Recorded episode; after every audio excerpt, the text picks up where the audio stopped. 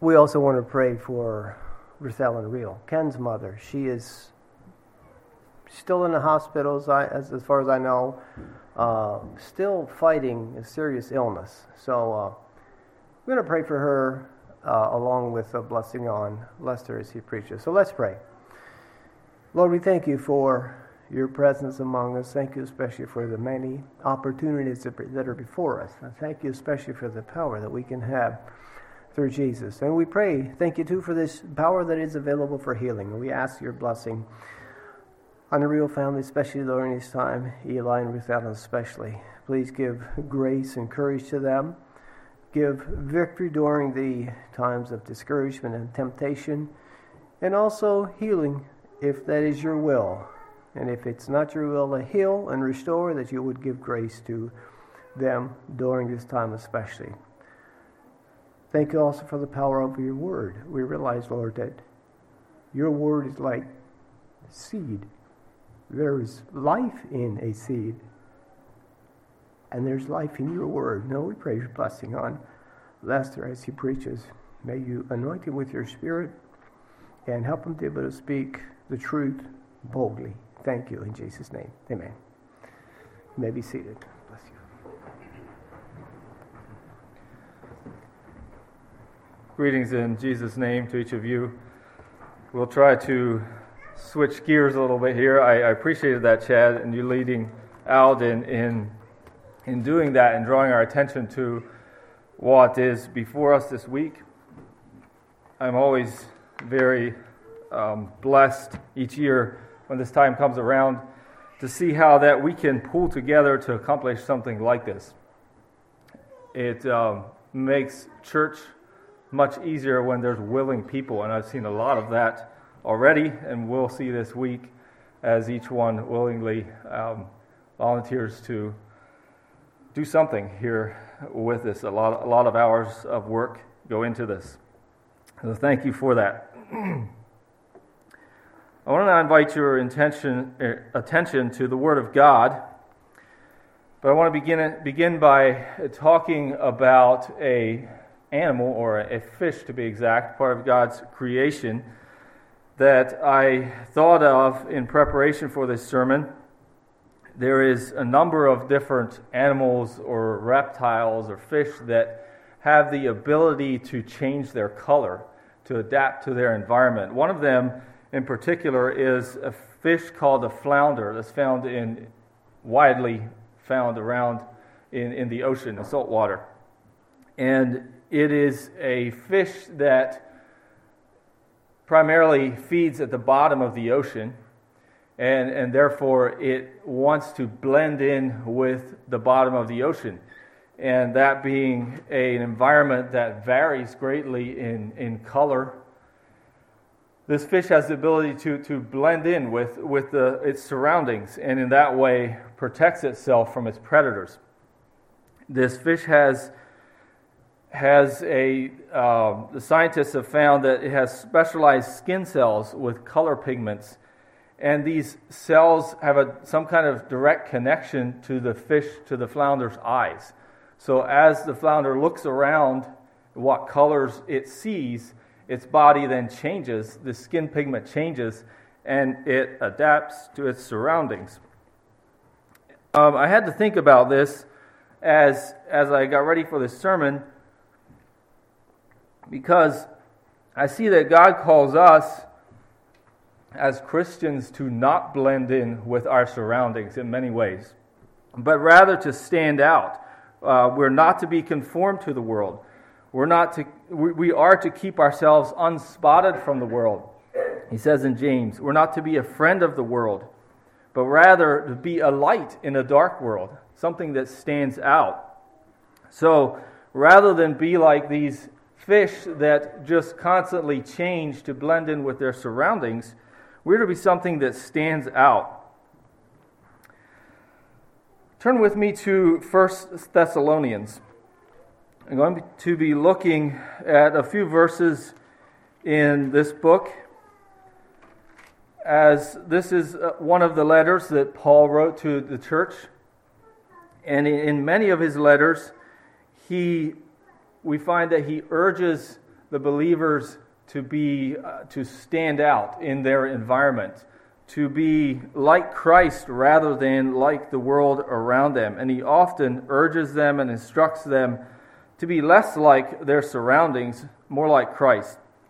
Some of these churches he wrote to were, or many, or maybe all of them were, they were all fairly young churches, and many of them were in areas where there was a lot of worldliness, if you want to say it that way. They were exposed to the corruption and the evil of the world around them. They weren't living in big communities, as maybe as we say it today, but small churches that were starting up, and they stood out as people who were like Christ. That's why they were called Christians, because the world around them noticed that they were like Christ. In 1 Thessalonians chapter 3, verse 12, I'm going to read that, and then also chapter 4, verses 9 through 10. So Paul is urging the believers here in a specific way, and I'll read those verses and then expound on that more. And may the Lord make you increase and abound in love to one another and to all, just as we do to you. But concerning brotherly love, you have no need that I write to you, for you yourselves are taught by God to love one another. And indeed you do so toward all the brethren who are in all Macedonia. But we urge you, brethren, that you increase more and more.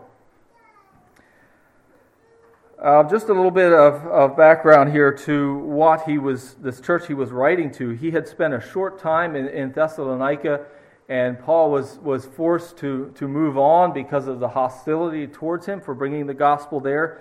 But a church was established there. He spent enough of time there to proclaim the gospel, and some people came to Christ through that. So now he was writing back to them, since he couldn't be with them, spend the time with them that he had wanted to. He's writing a relatively short letter back to them after, I think it was Timothy or one of his other companions had traveled back there and brought word of what was happening there. The church there was growing. And so he's just writing a relatively short letter of encouragement to them. And he has a lot of good things to say about them. If you take the time to read this book, he's not addressing any faults necessarily, but he's seeing a lot of good in them, and he sees that they're people who are maintaining their faith, and they have a love for each other. He says that right here, that I don't need to write to you about this. You already do love each other, but yet he finds it necessary to urge them to love each other more and more.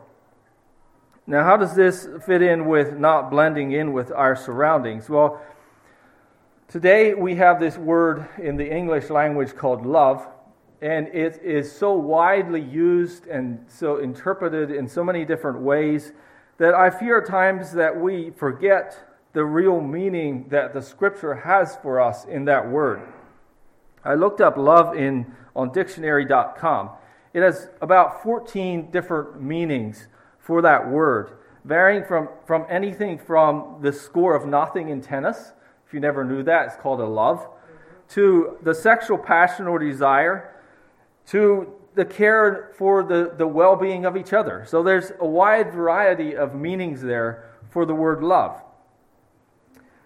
It's oftentimes in our modern world, the society we live in, it's used in a rather broad and careless way. We say things like, I love my car, I love my house, I love this city, I love the weather, and things like that.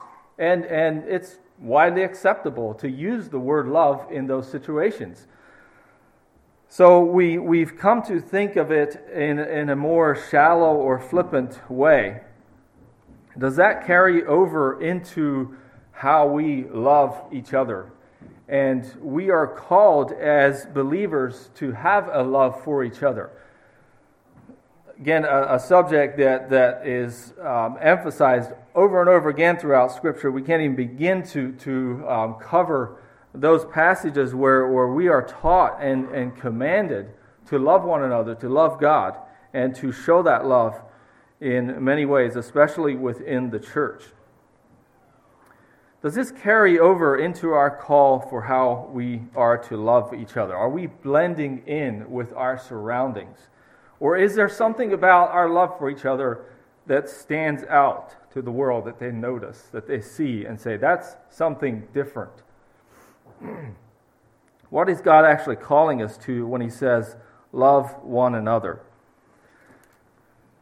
Jesus said in John 13, by this will all know that you are my disciples, if you have love for one another. Again, indicating that something about that is going to stand out. And people are going to notice that, and in fact, it will draw them to Christ. I invite you to turn to John chapter 21. I'm going to be drawing from this passage here in a conversation that Jesus had with Peter to look at what does Jesus mean when he calls us to love each other? How is this love different than perhaps the English word love and how we use it today?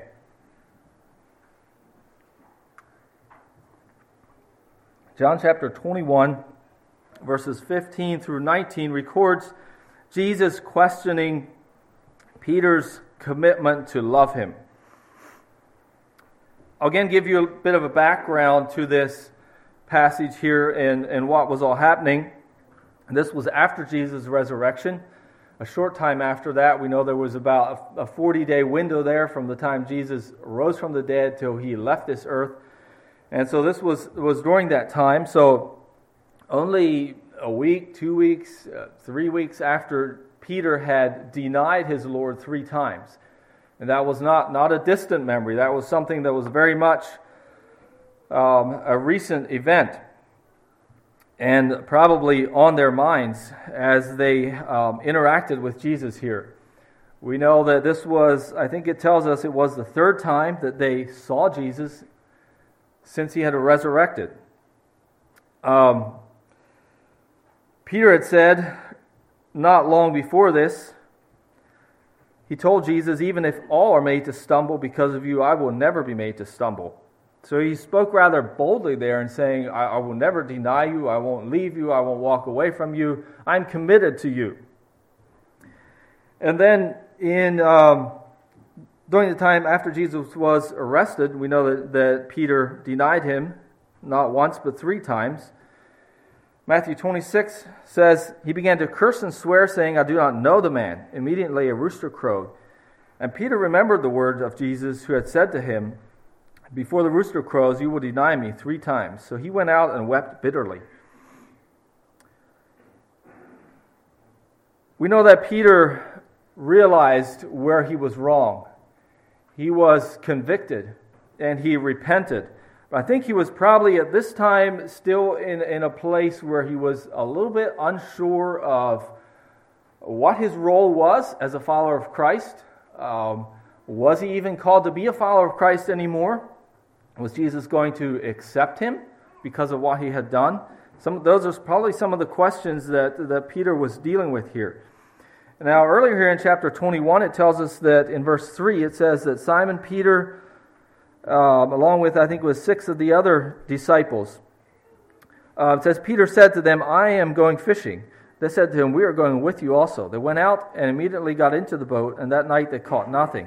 So they went back to their old career. They were unsure of what their responsibility was at this time. They knew Jesus was alive. They believed that. Yet he kind of just showed up once in a while. And so I think they were unsure of really what they were supposed to do. And Peter concluded, well, let's go back to what we were doing in the past, fishing as their way of living. I'm not sure that was necessarily wrong for Peter to do that, but Jesus did show up then, and they didn't realize right away that it was him, but he showed up and he directed them into a different direction. And we know that soon after this, these disciples, their lives changed dramatically as they understood what their call was. The Spirit came upon them, and they definitely pursued a different career. Now, I'll read verses 15 through 19 here, this conversation that Jesus had with Peter after they came in from their fishing trip. Jesus, after they followed his instructions, they did catch a lot of fish that night. And so Jesus had a conversation on the shore here with Peter as well as the other disciples apparently being present there. So when they had eaten breakfast, Jesus said to Simon Peter, "Simon, son of Jonah, do you love me more than these?"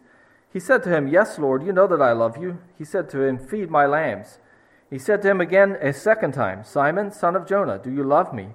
He said to him, "Yes, Lord, you know that I love you." And he said to him, "Tend my sheep."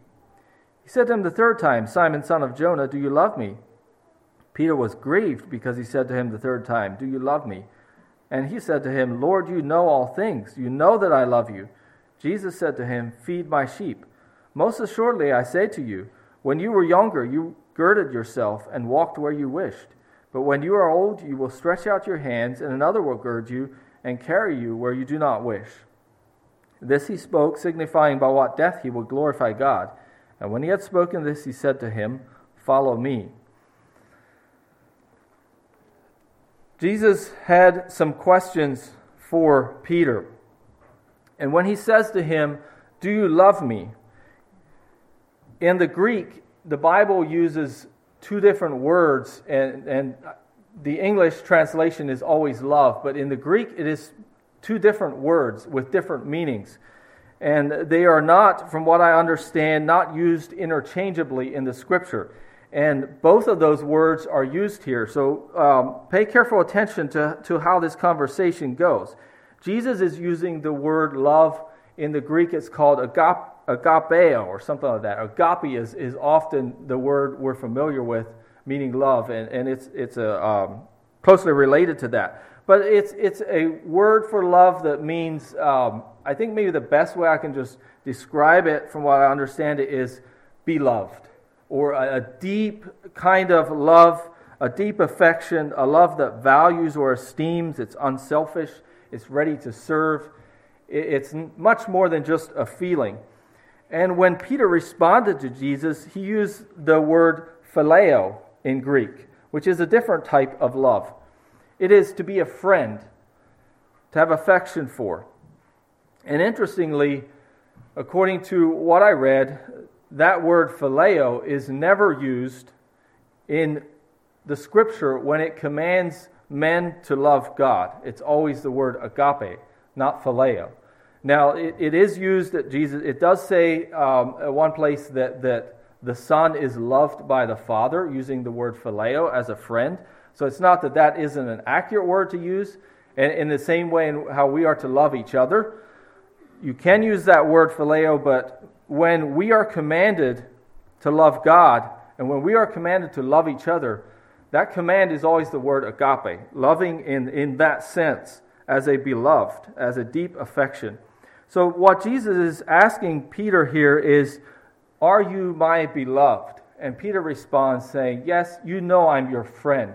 And it seems like perhaps Peter was a little unsure of where his commitment was with Christ. Maybe he was just simply afraid of making that bold a commitment after what he had done earlier. But Jesus asked him that the second time. And then the third time, Jesus said to him, when he says, "Do you love me?" he uses the word phileo. I think he's telling Peter, or asking Peter, "Are you really my friend?" And Peter says, "Yes, you know that I love you. You know I'm your friend. You know everything." What's the significance of this? Jesus was challenging Peter. How committed are you? Are you going to be my beloved? Do you love me on that level? Are you committed to me? And then he gives us three ways in which we show that kind of commitment, that kind of love. We show in three different ways here. He gives Peter the instruction to feed my sheep, and he says this three times. I know he uses a little bit different wording, and I'm not going to dwell on that. But what Jesus is asking of him is, okay, if you love me, if you really love me, then you will take care of my people. I think that's how Peter understood that when Jesus said, "Feed my sheep." Maybe a little bit like God coming to us and telling us, or to put it in a different context, because we're not so familiar with shepherds and sheep as we are with cattle and maybe animals in general. But it's like Jesus is saying, okay, if you really love me, come take care of my cattle. It's like somebody asking you to come take care, to do their chores for them, take care of their animals. Jesus is saying, Peter, if you really love me, take care of my people. Tend my sheep, feed them, care for them. Jesus is calling him to, as Jesus left this world, he's calling his disciples to take on that responsibility of looking out for people. If you really love me, take care of my people. And then he says in verse 18, shows Peter how that in the future he will face some persecution, some difficulty. They will require a sacrifice of him. And according to history, we understand that Peter actually did give his life on the cross, on a cross, for Christ. The second thing Jesus asks us to do if we truly love is to stretch out our hands as a sacrifice. He says here, when you are old, you will stretch out your hands. When you were younger, you did what you wanted to do. You looked out for yourself. When you're older, you're going to stretch out your hands, showing a type of surrender, a sacrifice, a giving of yourself, allowing your own life to be controlled by somebody else. You will stretch out your hands. That's what Jesus asks us to do if we truly love. And the third thing he says to Peter is, follow me. This speaks of obedience to Christ. He was asking Peter to, if you truly love me, walk in my footsteps. Follow me. Do what I did. Follow my example. Again, he's calling us, if we truly love each other, if we truly love God, we want to follow his command to love each other. We're to feed his sheep, care for one another in a sacrificial way, in obedience to Christ. This is what he is calling us to do. In a conversation recently with a friend, he used this term, to love well, and it kind of, one of those phrases that just stuck into me at that time, and I kept pondering that and what that all means, to love well. He was talking of this man had taken his family from one community to another, and he had, I think, made some sacrifices in doing that. And he was talking about the changes, the cultural changes that required for him and his family, as well as a different church. And I gathered that not everything was quite what they considered ideal in the setting they moved into. And he said that they have learned to seek to love people well in the circumstances they're in. 1 Corinthians, I just want to turn quickly there yet to 1 Corinthians chapter 13, what we often call the love chapter. In verse 4 and 5, it says, love suffers long and is kind. Love does not envy. Love does not parade itself, is not puffed up, does not behave rudely, does not seek its own, is not provoked, and thinks no evil. The love that is described in these verses is a love that has to be put to the test.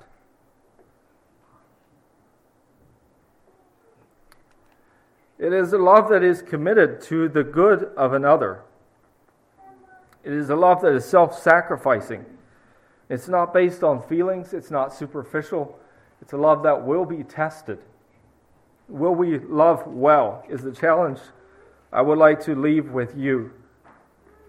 Will we love the way that Jesus was calling Peter to? Let's bow our heads for prayer.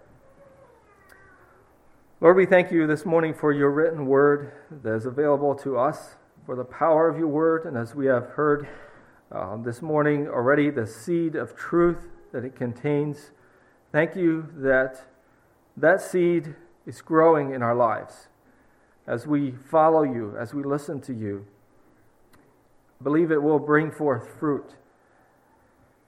Help us to grasp the concept of loving each other in the way that you call us to see that love as something that stands out in the world, rather than blending in with our surroundings, to be willing to love in that way. That people see you through how we relate to each other and how we relate to people around us.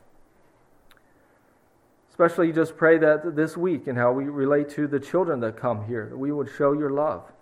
And may you shine through us more and more each day. In Jesus' name, amen.